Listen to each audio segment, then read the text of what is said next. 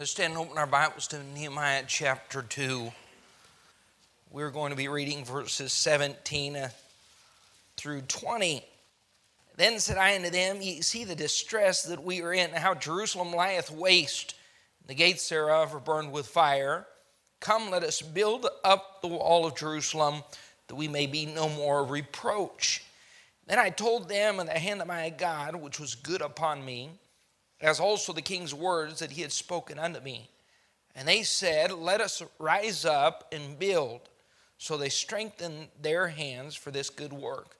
But when Sanballat and Tobiah and Geshem heard it, they laughed us to scorn and despised us and said, What is this thing that ye do? Will ye rebel against the king? Then answered I them and said to them, the God of heaven, he will prosper us. Therefore, we, his servants, will arise and build, but ye have no portion, nor right, nor memorial in Jerusalem. I want to give you just a short introduction to what is going on. Most already know when we come to the book of Nehemiah that in 587 BC, the Babylonians had invaded Judah and they'd taken many captives. They destroyed the city entirely, destroyed the city, destroyed the temple. About 70 years later, King Cyrus gave the Jews permission to go back. Zerubbabel took the first group and they rebuilt the temple. Now, they didn't do it as Zerubbabel hoped. They got the foundation done and then the people got distracted and the work stopped for a while. But, anyways, it was rebuilt. But now we see years later, almost another 60 or 70 years later, that the walls still have not been rebuilt or repaired. And we see great disarray, uh, discouragement. Nehemiah hears about the condition of Jerusalem and the fact the walls hadn't been rebuilt. He weeps, he mourns, he prays. And then he decides, I'm going to go back with the permission of the king and help rebuild these walls. Now, I want to talk for just a few minutes this morning as we go into 2013 about building and battling because we see everything that's going on. There's a lot of uncertainty, there's a lot of fear. In, in Christianity, we're looking at society, and there's a general disdain now that is sweeping this nation for Christians and Christianity in general. And if we're not careful, instead of keeping our focus on God, we'll adjust our focus and begin to look at all the problems and everything that's going on around us. And listen, God is still on the throne. God knows exactly what He's doing. He has a plan, He has a purpose.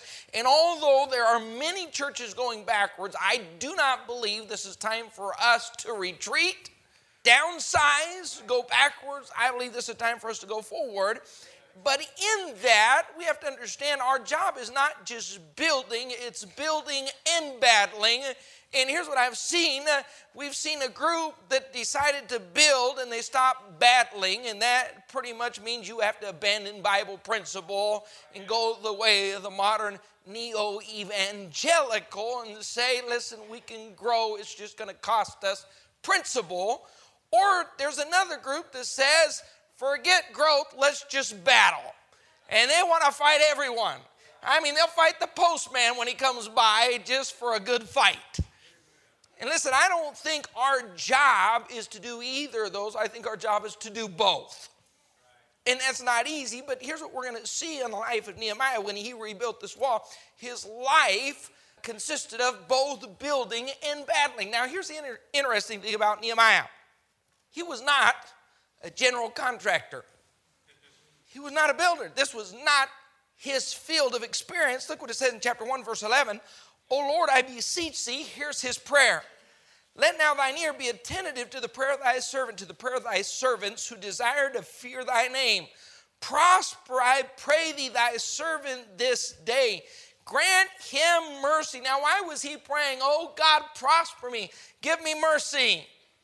Look what he says at the end for I was the king's cupbearer. He said, uh, Listen, you know my experience was in? Eating food and drinking wine. So I sat at the table and said, King, what are you going to eat next? Slide me a plate. I'll test it for you. If I live, you also shall live.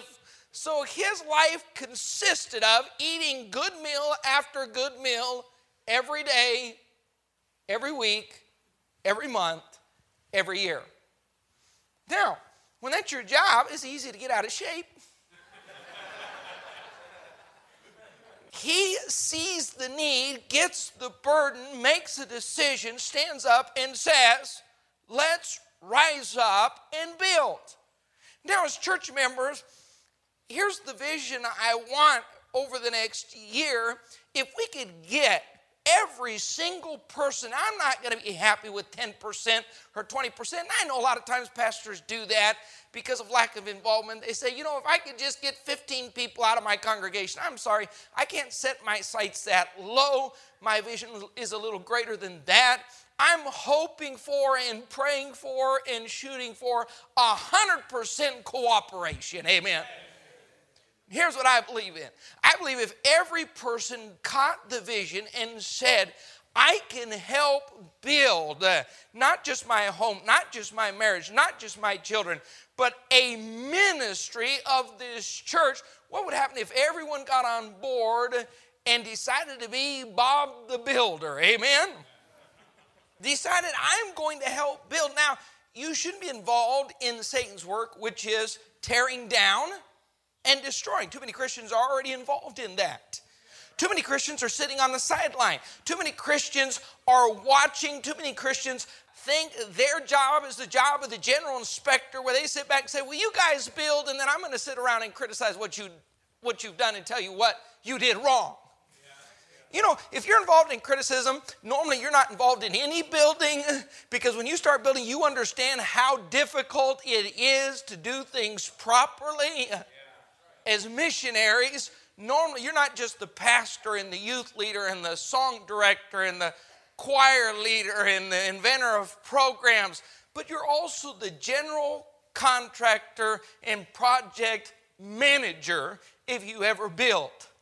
Now, most of us don't have experience. Matt's mind works that way, mine does not. So we drew up a building plan and we were building a 400 seat auditorium. And uh, the rest of our building, we had limited space. So we had to build the Tower of Babel just to get everything in that we wanted in that little area. And when we started doing all that construction, they said, Pastor, do you know what you're doing? No, but by the time we finish, I sure know, will know what I'm doing. and we made a lot of phone calls, and I talked to architects, and I talked to Matt. And we, we, we even brought over men from Tula to help us in the project. But thankfully, in the end, you can go to Pachuca and you can see this building and say, you know what? Somehow God blessed that whole project. Nothing is falling over, nothing is falling in. The beams are up, the concrete's been poured, the walls are straight, the foundation is sure. And here's what we do in Christianity we sit back too often and say, Well, Pastor, I'm the cupbearer. I don't have the gift. I'm not the general contractor. I don't know how to do that. I'll tell you how you build one step at a time. And I think too often we're sitting around waiting for everyone else to step up and saying, well, you know what? God wants this group right here to build the prayer ministry and to build up the club ministry and build up the nursery ministry and build up the Sunday school and build up every single ministry of this church from the school to the Sunday school and the clubs and the Spanish department. Everything we do here is a collective team effort and God did not save you, disciple you, and call you to be a member of the bench. You should be an active builder involved in the team. Now, I know Steve Mohan played tailback in high school. And uh, you know the real meaning of that, right? Every time he went to run out on the field, the coach looked at him and said, Steve, get your tail back on the bench. There are no tailbacks in Christianity. All of us should be saying, listen, I want to be part of building something. Now, look what Nehemiah's team consisted of in Nehemiah chapter 3. So he was not the only one that was kind of out of position or out of place. he had to leave his comfort zone in order to build, and he gathers together a team that had to leave their comfort zone. Look what it said in chapter 1. Then Eliashib, the high priest, rose up with the brethren and priests, and they built it. So the pastors, the priests got involved. I guarantee you this these priests did not know what they were doing, but they got involved and said, We can learn on the job and work hard and make sure this happens. Look what it says. And next unto him. Now I like this phrase in chapter 3 next unto him. Think about that for a minute. It's repeated over and over in chapter 3, which means when this man and this team were building, next unto him, there was another team, another group of workers. So it wasn't a bunch of men sitting around watching the experienced do their job. It was a group of people that knew very little about building that said, Nehemiah, you help us out. You tell us how to mix the mortar, where to find the rock, how to place the bricks, and we'll get this job done. And they did. Not because they had a bunch of professionals, but because they had a bunch of willing hearts. Look what it says in verse 2. Next unto him builded the men of Jericho. This is a neighboring city. Now, let me ask you this Do you think everyone there in Jerusalem was helping rebuild the walls? No. Isn't that a shame? Isn't it amazing? This happens in Mexico, this happens in the foreign fields, and this happens in Church of the United States and all across the world where you'll find there will be people willing to come from other cities and states to help build this ministry while people in this ministry won't lift a finger to build their own church men from Jericho left their city to come over and help those in Jerusalem, while those in Jerusalem did nothing to help themselves. Look what it says in verse 3. But the fish gate did the sons of Hassenaah build. The whole family was involved in building. Verse 4, you find that phrase next unto them, next unto them, next unto them. Verse 5, next unto them. Now, there were some that didn't get involved. You find those in verse 5 the Tekoites uh, repaired, but their nobles put not their necks to the work of their Lord. I don't want to get dirty.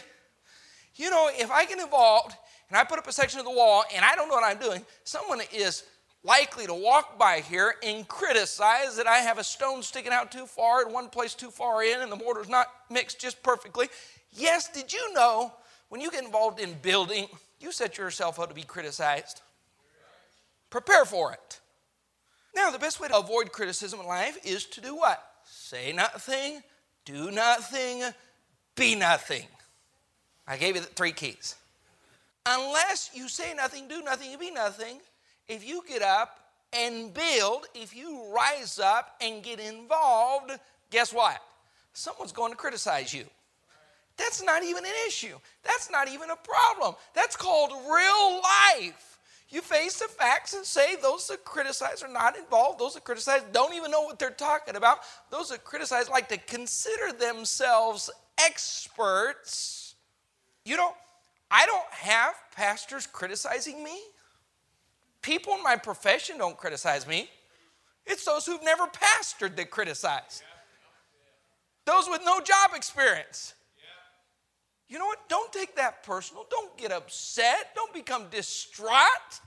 When you get involved, it doesn't matter what ministry you're involved in, but when you get ready to build and you say, okay, I'm going to help build something in my local church, the thing that normally stops average Christian is the thought of if and when I do, someone is going to criticize me. Yep, you're right.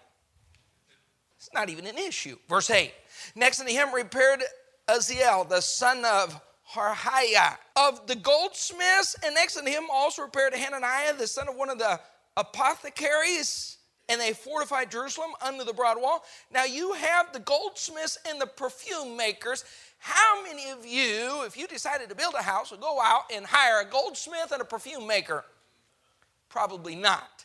Now you say, well, I don't understand. What was wrong with Nehemiah? Why didn't he go out and find some masons, some professional masons? You want to know why? He couldn't find any willing. And in the work of God, you say, well, why don't you get someone that's a professional? Because usually those that are professionals don't have the time, don't have the desire. You got to find someone with a willing heart. And you just say, What do you do? I make perfume. Good. That means you can mix them in. Too many Christians are sitting around saying, Preacher, I'm a perfume maker. What in the world can I do in the work of God? You can step in, volunteer, and say, I'm going to invest 12 months of my life in build pick a ministry i don't care what ministry pick any ministry this church has dozens of ministries just pick any single ministry and say i'm going to invest 12 months of my life in building and helping to build this ministry why is it in a church of 350 people we got 250 saying, Boy, I sure hope that a professional will rise up out of this congregation and make that happen. That's not even Bible. You're going to find something in your Bible. God uses volunteers, not professionals. So, what do you do? Make perfume. Good. Great. You're going to make a great wall builder. Now, what they did in putting this wall around the city in less than a couple of months, entirely finishing this wall, it's unheard of. And what's more amazing is they did not have a team of professionals, but rather a group of volunteers who knew absolutely nothing about what they were doing. They simply got on the job training. Look what it says, verse 20. After him, Baruch, the son of Zabbai, earnestly uh, repaired. You say, What talent do I need? Earnest, willing, heart. That's it. Now, go back with me, chapter 1, verse 3. You know where a builder starts? It all starts with a burden. Look what it says in verse 3. They said to me, The remnant that are left of the captivity there in the province are in great affliction and reproach. And let me just say this listen, there's only a remnant left. You, you look at our nation, and folks, I hate to be a pessimist. I, I like to consider myself a realist. But if you look across this nation, there's only a remnant left. Don't come to me, listen, about uh, there are more professing Christians in the United States of America in 2012 than there have ever been in the history of the world. And we are a more degraded, depraved, distressed, depressed nation than ever before. Professor Christians, not possessing Christians. I'm talking about born again believers with the Holy Spirit living inside of them, helping them live a godly, holy life. There's a small remnant left. Amen? Now, if you don't understand the condition of the United States of America in 2012, you got your hands over your eyes. I mean, we are going to hell at high speed. We are further from God than we've ever been, more hateful of that book, more despising of Christianity. We are a disaster. There's just a remnant left. Look what it says in chapter 4, verse 6. Here's what's sad. Of these groups that traveled back, went back to Jerusalem, thousands stayed in Babylon. Now, why did so many stay in Babylon? They didn't want to leave their comfort. They didn't want to leave the safety. To go to Jerusalem would be to put their families in danger. You know why so many Christians aren't involved in building the work of God? There are too many excuses. You'd have to actually sacrifice a comfort. So thousands stayed behind, and it took so much longer to do what should have already been done. Simply because the comforts and the conveniences were found in Babylon, not Jerusalem. And this is the generation that simply does not want to sacrifice any comforts or conveniences. Christianity has to be convenient for me. Christianity has never been convenient. Look what it says, chapter 4, verse 6. It's not just a burden, but it's a willingness to work. So we built the wall, and all the wall was joined together unto half thereof for the people had a mind to work. You know what building takes? It's a long and tedious process. And we started building. Here's the problem with work, too. Originally, initially, at the very beginning, it's a lot of work, and most of it is not even seen. You're laying the foundation. I remember when Brother Camilleri came down, we had first bought our lot, and this lot, someone else had already planned to build, and they had dug the foundation and never put in the foundation. So the, the piece of land was not even level, it was just a disaster. And then people would come and throw their garbage there, and there was some rebar sticking out of the ground. And I took Brother Camilleri out of there. Now you have to understand, at that time, they had already made the plans to make that a busy avenue, but there was no pavement, so it was just a dirt street, an ugly lot. And when preacher came down there with me and we were praying over it, we pulled up. He thought I was joking. He thought I was going to say, you know, this is what happens in Mexico. They start something and they don't finish. And he was laughing at me. And I said, Preacher, this is where we're going to build. And he said, uh, Really? This is what you just bought? Now, you want to know the difference was in my mind, I wasn't seeing that ugly piece of land. I was seeing the construction finished, the building done and people walking in the front door, our visions were very different. So he looked and he laughed. But we understood from the first time we put a shovel out there and we did a lot of the work ourselves. Matter of fact, I mixed enough concrete that I gave myself a hernia and needed a surgery. Building takes a lot of work, and you can ask Matt how many times have we grabbed a shovel and mixed concrete till your shoulders felt like they're gonna fall off your body. And you carry bricks. And listen, in Mexico, it's old style. They don't have the machinery to help you out. And I remember when we did our second floor, now you can understand the uh, first level of our second floor starts at 20 feet up and we had to put 2,500 blocks to initiate the project up 20 feet.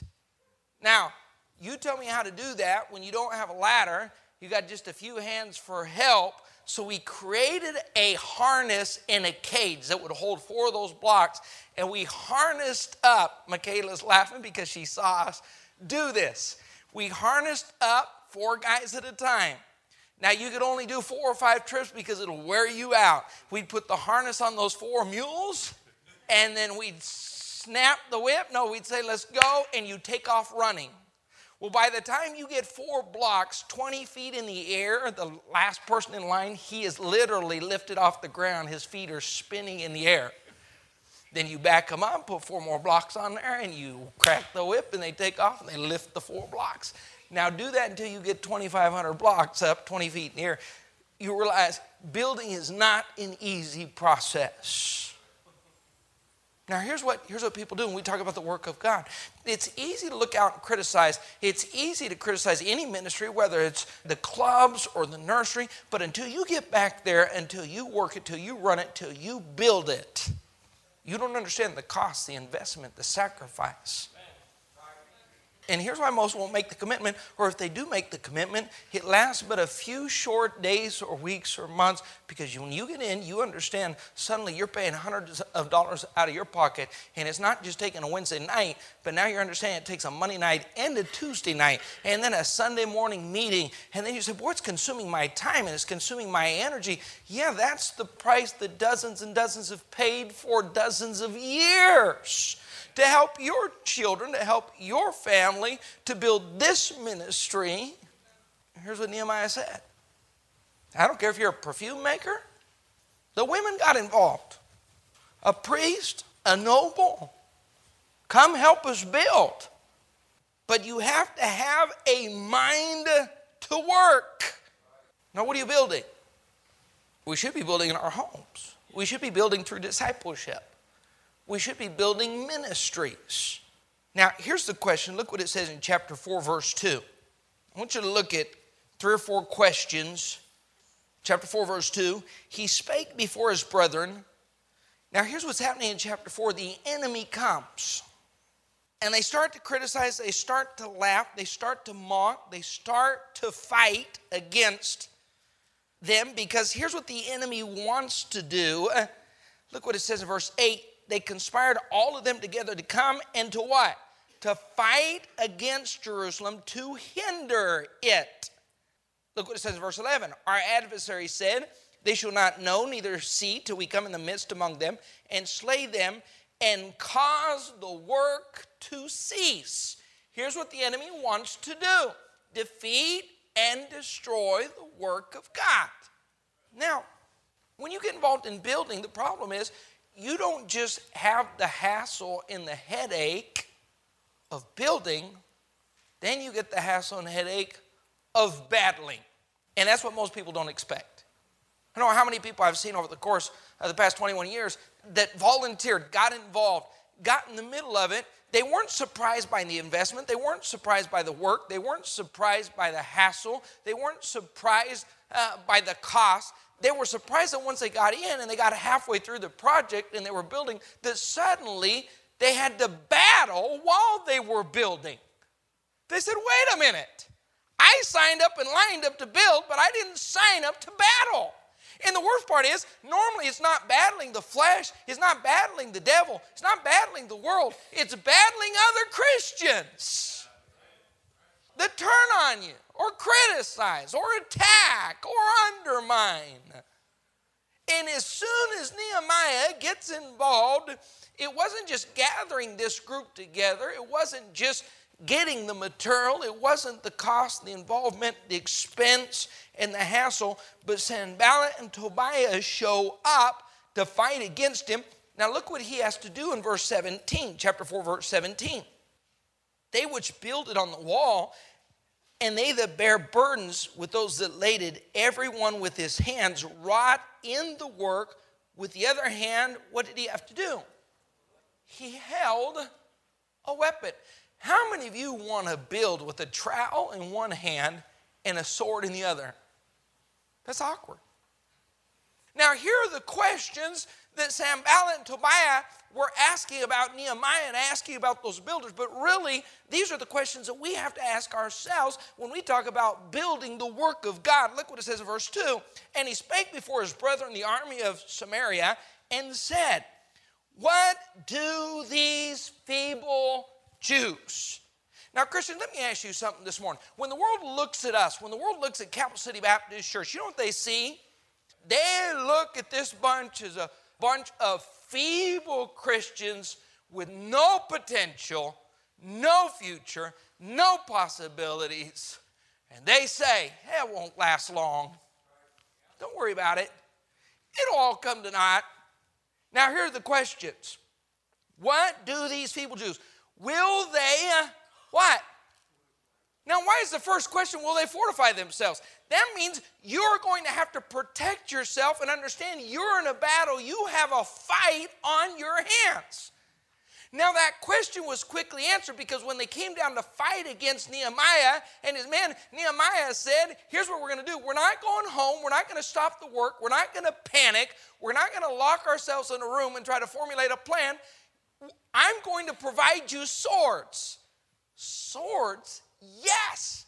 You have to have a trowel in one hand and a sword in the other. And here's where Christianity has stopped. We are at the crossroads in 2012 because we want to build and we don't want to battle. And listen, principle is a battle, doing right is a battle. Rearing your children according to God's word is a battle. Living holy is a battle. And it's always been a battle. And don't think it's some strange thing because suddenly we're facing pressure in Christianity. Christianity has faced pressure go all the way back to the time of Christ. Read chapter 11 of Hebrews, where you see people sawn asunder for the Word of God. I don't think we're facing that level persecution. But because we don't want to battle, listen, if you don't stand for anything, you will fall for everything. That is today's Christianity. We just don't want to battle. We want to please everyone. You have a personality that's fighting against you. Your battle's not even against this world. Your battle's against yourself because in your personality, you don't like to battle. Don't raise your hand this morning, but how many of you this morning hate confrontation? You know what this world constantly provides? Confrontation.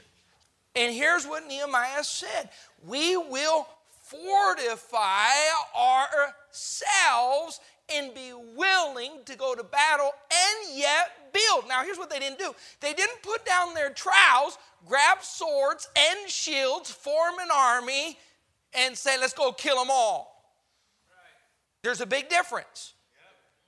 And that's what we have in Christianity. We have a group that's dropped the trowel, they stopped building, we were just in a church that used to run 2,500, 3,000, be known across this nation. And now there's not 500 in that auditorium because at some point that pastor got so caught up in the battle, he put down the trowel and decided to make his whole life about a battle. That's not your job. Your job is to build and to battle whether that's in your home or in your ministry or in your marriage, you got to say, I've got to do both at the same time. They're both difficult, they're both necessary, and they both must be done simultaneously. Here's the problem. Look what it says in verse 4. 4 verse 4. Hear our God, for we are despised. That's what most Christians don't like. So, let me see we're despised so we get together, the psychologists, and say, We're despised. We don't want to battle. Let's repackage ourselves so we don't have to build in battle. We want to just build. So, how about if we repackage ourselves in a more desirable manner so we can put down the sword? you know what Christianity's done? They don't want the battle. So, let's just repackage. That's key word of 2012 in Christianity. And here's what they've done they've taken the world's package, put it over the church to disguise the church and avoid the battle. Your job is to build into battle. We don't have balanced ministries because we're singular in our focus and we decide, okay, which do I like the most? That's what I will concentrate on doing. No! I'm sorry, the work of God is not that easy. That's why you have so few doing it because you have to build and battle I don't care if you work in the Christian school. I don't care if you soul win. I don't care if you work in the junior church or the Spanish ministry. I don't care what ministry you work in. Guess what you get to do? You get to build and to battle. And here's what people do when they jump to a ministry, their eyes go wide and they have ambition and they're thinking about the vision of that ministry and they're all excited. And, Pastor, we're going to build up this ministry and bless God, we're going to do it for the cause of Christ and we're going to see things happen. And then halfway through, they realize it's more of a battle than they thought. They brought a back scratcher instead of a sword. Well, you know what you're going to do? You're going to start scratching everyone's back, before long, you stop building. You have to do both. And Nehemiah came by, gave each one of those men a trowel and a sword, and the enemy said, uh, Let's see, if they're going to, the enemy knew the requirement for building. The enemy said, What do you think? Are they actually going to fortify themselves? Nehemiah answered that question. But how about you? If you're going to build, you better be ready for a battle. Look at the next question Will they uh, sacrifice? You know what we want to do, 2012? Build with no sacrifice. We want to build. We need to build. I'm tired of the parking lot problem and the lack of space and the need for a gym. And we have to do something. Our only solution is another building. And as we look at a church and we say we want a bigger auditorium, we need more parking. None of those things are free. It is going to take on our side some level of sacrifice why don't you read the book of Nehemiah? Look at their financial condition. Deplorable. How in the world were they going to build this great wall? Pastor, we don't have the resources, we don't have the experience, we don't have the professionals, we don't have the money. We simply can't do it. And a cupbearer came into town and said, I want the perfume makers and the goldsmiths and the women and the children and the priests. I want everyone to come over here and grab a brick. We're going to build. Here was the question that was asked the builders Will they sacrifice? Number three, will they make an end in a day? Are they going to stick it out? Are they going to make it long term? Because everyone makes it short term. Mom, Dad, I want to learn how to play the piano. And two months later, I hate the piano. Go practice. I don't want to practice. I want to play the flute. And you'll stop that in two months. And suddenly they want to play the violin. I thought you loved the piano and loved the flute. No, Mom, I've always loved the violin. Thank God you can't afford one, but I love the violin. You know why? Because everyone wants to finish the task and be a professional and sound good in two months, and life just doesn't work out that way. Building is a process. Ask Mackie or one of these men that work in construction. And some of these projects take years to complete, and huge crews working night and day because there's always something more to do, always another headache, always another setback. And when you're building, here's the three words, key words that everyone has to understand adapt, adjust, overcome. Because if you can't adapt, adjust, and overcome, something's going to come your way that knocks you out of the water, and you're going to say, No, I, I can't fix that. I can't repair that. I can't make that happen.